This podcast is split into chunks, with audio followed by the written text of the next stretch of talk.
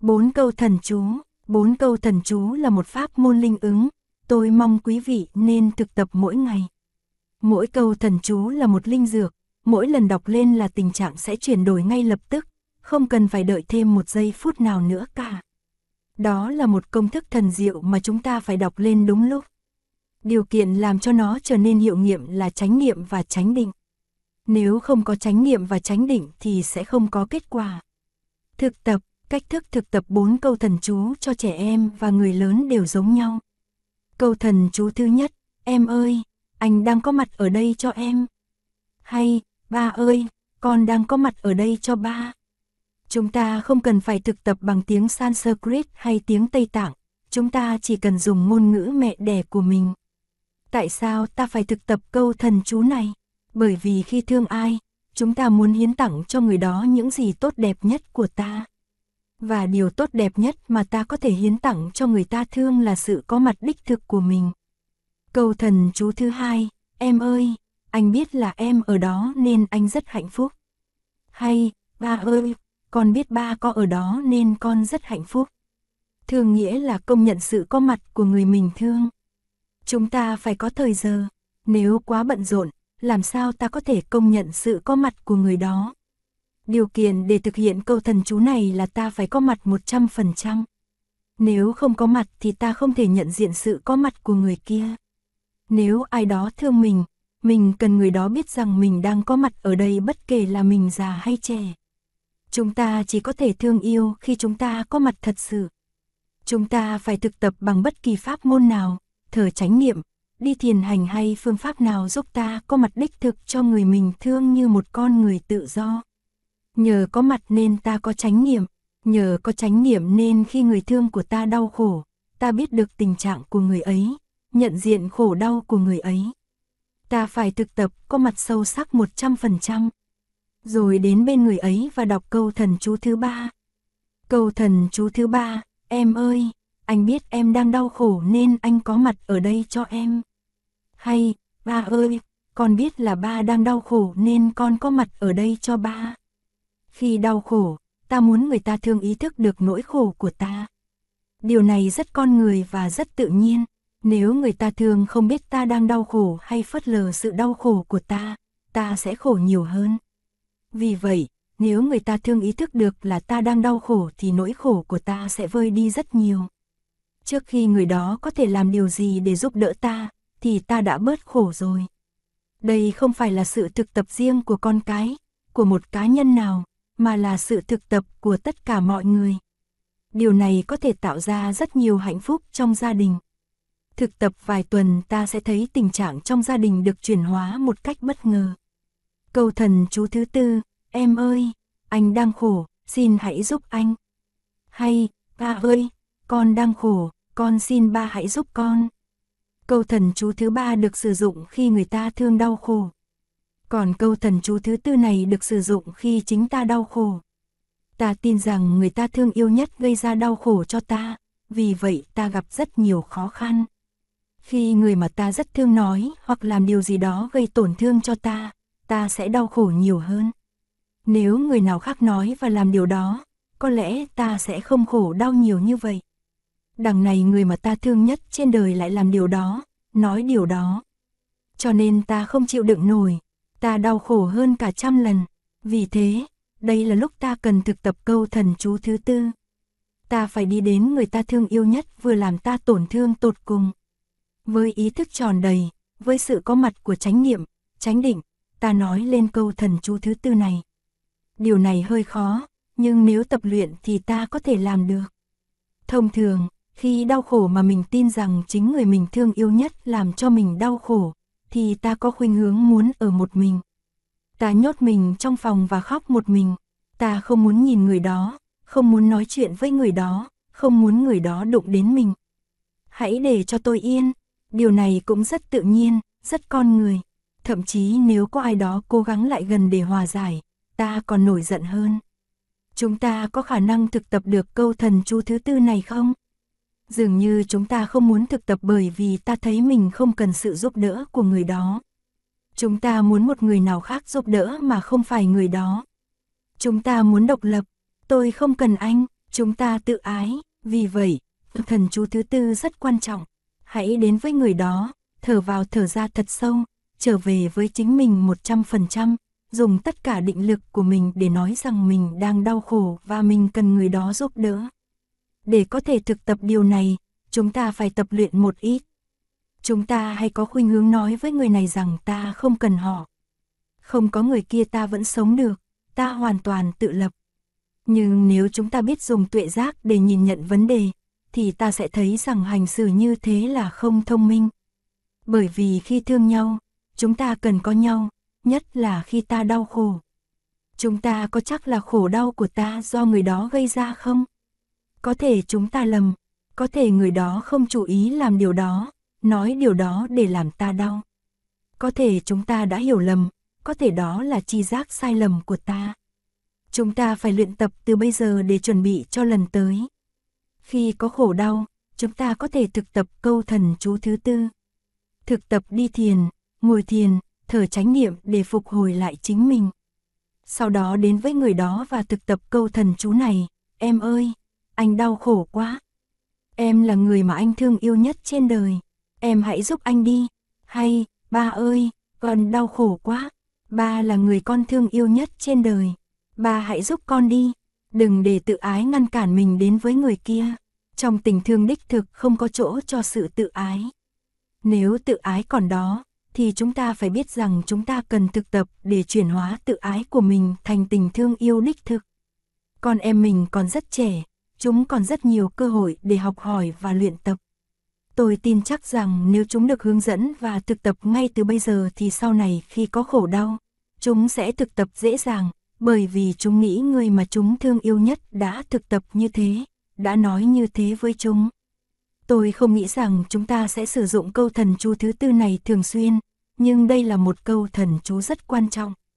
Có thể chúng ta chỉ sử dụng câu thần chú này một hoặc hai lần trong năm nhưng cực kỳ quan trọng. Hãy viết câu thần chú xuống và giữ nó đâu đó để mỗi khi con em mình đau khổ, ta hãy khuyến khích chúng đến tìm câu thần chú này để thực tập. Chiếc bánh trong tủ lạnh, nếu chưa có chuông hoặc chưa thiết lập được phòng thờ trong nhà, chúng ta có thể sử dụng chiếc bánh để thực tập. Chiếc bánh này rất đặc biệt, không làm bằng bột và đường như các loại bánh khác, nhưng ta có thể ăn hoài không hết. Đó là chiếc bánh trong tủ lạnh. Thực tập, sẽ có một ngày nào đó, con mình ngồi trong phòng khách và thấy ba mẹ sắp gây gổ với nhau. Khi thấy không khí nặng nề khó chịu, nó có thể thực tập với chiếc bánh để đem lại hòa khí cho gia đình. Đầu tiên, nó sẽ thở vào thở ra ba lần để có thêm can đảm. Sau đó, nó nhìn mẹ và kêu lên, mẹ ơi, mẹ. Cố nhiên là nó cũng có thể làm điều này với ba nó, hoặc ông bà, hay bất cứ người lớn nào chăm sóc nó. Mẹ nó sẽ nhìn nó hỏi, chuyện gì đó con, con nhớ là nhà mình còn một chiếc bánh trong tủ lạnh. Trong tủ lạnh có thật sự còn bánh hay không, không thành vấn đề. Câu nói, có một chiếc bánh trong tủ lạnh, thực sự có nghĩa là, ba mẹ đừng làm khổ nhau nữa. Khi nghe những lời này, ba mẹ sẽ hiểu, mẹ đứa bé sẽ nhìn nó và nói, đúng rồi, vậy con ra sắp xếp bàn ghế đi, mẹ sẽ đi lấy trà bánh. Khi người mẹ nói vậy, nghĩa là bà đã tìm ra một cách để thoát khỏi tình huống nguy hiểm. Đứa bé có thể chạy ra sân, chờ mẹ ở đó. Và bây giờ mẹ bé có một cơ hội để thoát khỏi cuộc tranh cãi. Trước khi đứa bé kêu lên như vậy, mẹ bé không thể đứng dậy rời khỏi chỗ đó, bởi vì như vậy sẽ mất lịch sự và có thể rót thêm dầu vào ngọn lửa giận dữ của ba bé. Mẹ bé có thể đi vào nhà bếp, khi mở tủ lạnh ra để lấy bánh và nấu nước pha trà, mẹ theo dõi hơi thở. Nếu trong tủ lạnh không có bánh cũng đừng lo, mẹ có thể tìm một thứ khác để thay thế chiếc bánh. Trong khi chuẩn bị trà bánh, mẹ có thể mỉm cười để cảm nhận sự nhẹ nhàng trong thân tâm. Trong khi đó, ba đứa bé ngồi một mình trong phòng khách cũng bắt đầu thực tập hơi thở chánh nghiệm. Dần dần, cơn nóng giận của ông lắng dịu. Sau khi trà bánh đã được dọn lên bàn, người cha có thể đi từ từ ra sân, cùng uống trà ăn bánh trong một bầu không khí nhẹ nhàng, đầy cảm thông. Nếu người cha còn ngần ngại chưa muốn ra thì đứa bé có thể chạy vào nhà, nắm lấy tay ba nó năn nỉ, ba, ba ra uống trà ăn bánh với con đi. Thiền quyết, có một số người ăn quyết mà không thực sự ăn quyết. Họ ăn những đau buồn, sợ hãi, giận dữ, ăn quá khứ và tương lai. Họ không thực sự có mặt với thân tâm họ, thân thì ở đây mà tâm thì ở kia. Khi ăn một trái quýt, chúng ta có thể làm cho việc ăn quýt trở thành thiền tập. Đầu tiên chúng ta ngồi trong một tư thế thoải mái, vững chãi và nhìn vào trái quýt để thấy rằng trái quýt là một phép lạ. Định lực rất quan trọng. Chúng ta biết rằng khi ăn kem mà mở truyền hình lên xem thì chúng ta không thể chú tâm vào cây kem của mình. Và như vậy, chúng ta sẽ đánh mất cây kem. Không có niệm và định, chúng ta không thể thực sự có mặt với chính mình và không thể thưởng thức trái quýt một cách trọn vẹn. Thực tập, khi em bé cầm trái quýt trong tay, nhìn vào trái quýt và thở vào thở ra trong ý thức, thì trái quýt sẽ trở nên có thực. Nếu em bé hoàn toàn không có mặt ở đó thì trái quýt cũng không có. Hãy nói với em bé quán tưởng về cây quýt, quán tưởng về những bông hoa quýt, về mặt trời, về những cơn mưa và những trái quýt còn nhỏ xíu. Bây giờ, trái quýt đã lớn lên thành một trái quýt rất xinh đẹp. Chỉ cần nhìn sâu vào trái quýt và mỉm cười, em bé có thể tiếp xúc được với những màu nhiệm của sự sống. Đôi khi, em bé không biết một sự thật là trái quýt đang nằm trong lòng bàn tay em là một phép lạ, một màu nhiệm. Có rất nhiều điều màu nhiệm trong em và chung quanh em. Vì vậy, khi nhìn vào trái quýt và mỉm cười như vậy, em bé thực sự nhìn thấy trái quýt với sự giàu có, đẹp đẽ và bản chất màu nhiệm của nó. Rồi đột nhiên, chính em bé cũng trở thành một phép lạ, bởi vì em bé là một phép lạ không thua kém gì những phép lạ khác. Sự có mặt của em bé là một phép lạ gặp gỡ những phép lạ kia. Khi nhìn sâu vào trái quýt, em bé có thể thấy được nhiều điều kỳ diệu như ánh nắng mặt trời, những cơn mưa rơi xuống trên cây quýt, những bông hoa quýt đang nở, những trái quýt bé xíu xuất hiện trên cành, màu sắc của trái quýt đang chuyển từ xanh sang vàng, sau đó trở thành một trái quýt chín ngọt. Bây giờ, em bé từ từ bóc trái quýt ra, ngửi mùi thơm của vỏ quýt. Sau đó, tách trái quýt ra từng múi nhỏ và bỏ vào miệng, cảm nghe hương vị tuyệt vời của trái quýt. Cây quýt phải mất 3, 4 hoặc 6 tháng để có thể cho ra một trái quýt như vậy. Bây giờ, trái quýt đã sẵn sàng và nói, tôi đang có mặt ở đây cho bạn. Nhưng nếu em bé không có mặt, em bé sẽ không nghe thấy điều đó. Khi em bé không nhìn trái quýt bằng giây phút hiện tại thì trái quýt cũng sẽ không có mặt. Có mặt hoàn toàn trong khi ăn một trái quýt là một kinh nghiệm rất thú vị. Thiền ôm cây, ở làng Mai, cách đây khoảng 30 năm, tôi có trồng ba cây tùng tuyết. Bây giờ chúng rất cao lớn, xinh đẹp và tươi mát. Mỗi khi đi thiền hành, tôi thường dừng lại trước mỗi cây và xá chào. Điều đó làm tôi rất hạnh phúc. Tôi áp má vào vỏ cây, ngửi mùi hương của cây rồi nhìn lên những tảng lá xinh đẹp, cảm nhận sức mạnh và sự tươi mát của cây. Tôi thở vào, thở ra thật sâu và thấy rất dễ chịu. Vì vậy, thỉnh thoảng tôi dừng lại đó khá lâu, chỉ để có mặt và chơi với những cây tùng tuyết đó. Khi tiếp xúc với cây, chúng ta nhận lại được một cái gì đó đẹp đẽ, tươi mới. Cây thật tuyệt vời, dù trong bão rông cây cũng vững chãi. Chúng ta có thể học được rất nhiều điều từ cây. Thực tập, mỗi em trẻ đều có thể tìm một cái cây đặc biệt xinh đẹp cho mình. Có thể là cây táo, cây sồi hoặc cây tùng. Nếu em bé dừng lại trước cây cây, tiếp xúc một cách sâu sắc với cây, em bé sẽ cảm nhận được những phẩm chất kỳ diệu của cây. Hít thở sâu sẽ giúp em tiếp xúc với cây sâu sắc hơn. Sờ vào thân cây và thở vào thở ra ba lần. Tiếp xúc với cây như vậy sẽ giúp em bé thấy tươi tắn và hạnh phúc. Sau đó, nếu thấy thích, em bé có thể thiền ôm với cây. Thiền ôm cây là sự thực tập rất hay. Khi em bé ôm cây, cây không bao giờ từ chối. Em bé có thể nương tựa vào cây đó. Cây thật đáng tin cậy. Mỗi lần em bé muốn ngắm nhìn cây, cần bóng mát của cây, thì cây luôn có ở đó cho em. Phần kết Tất cả những pháp môn thực tập này đều có cùng chung một mục đích căn bản là đưa tâm trở về với thân, có mặt thật sự trong giây phút hiện tại, sống trọn vẹn sâu sắc để mọi việc diễn ra dưới ánh sáng của chánh niệm. Tự thân mỗi pháp môn rất đơn giản, như thở vào thở ra, bước từng bước chân trong chánh niệm, lắng nghe những người thương của mình một cách sâu sắc, gần gũi và thân thiện với những cái đẹp đang có mặt chung quanh mình. Tuy nhiên, những pháp môn căn bản này có thể giúp chúng ta tiếp xúc được với tự tánh không sinh, không diệt và tương tức. Nếu chúng ta muốn có an lạc trong tự thân, muốn mang lại hòa bình cho thế giới thì chúng ta phải thực tập. Nếu không thực tập, chúng ta sẽ không đủ năng lượng chánh nghiệp để chăm sóc nỗi sợ hãi và giận dữ trong ta, cũng như chăm sóc nỗi sợ hãi và giận dữ của những người ta thương. Thực tập chánh niệm là một điều thiết yếu cho sự sống, cho hòa bình, giúp chúng ta bảo hộ chính mình và bảo hộ cho nhau. Tất cả chúng ta, gia đình, xã hội, thế giới đều cần tuệ giác từ sự thực tập chánh niệm và nhìn sâu này.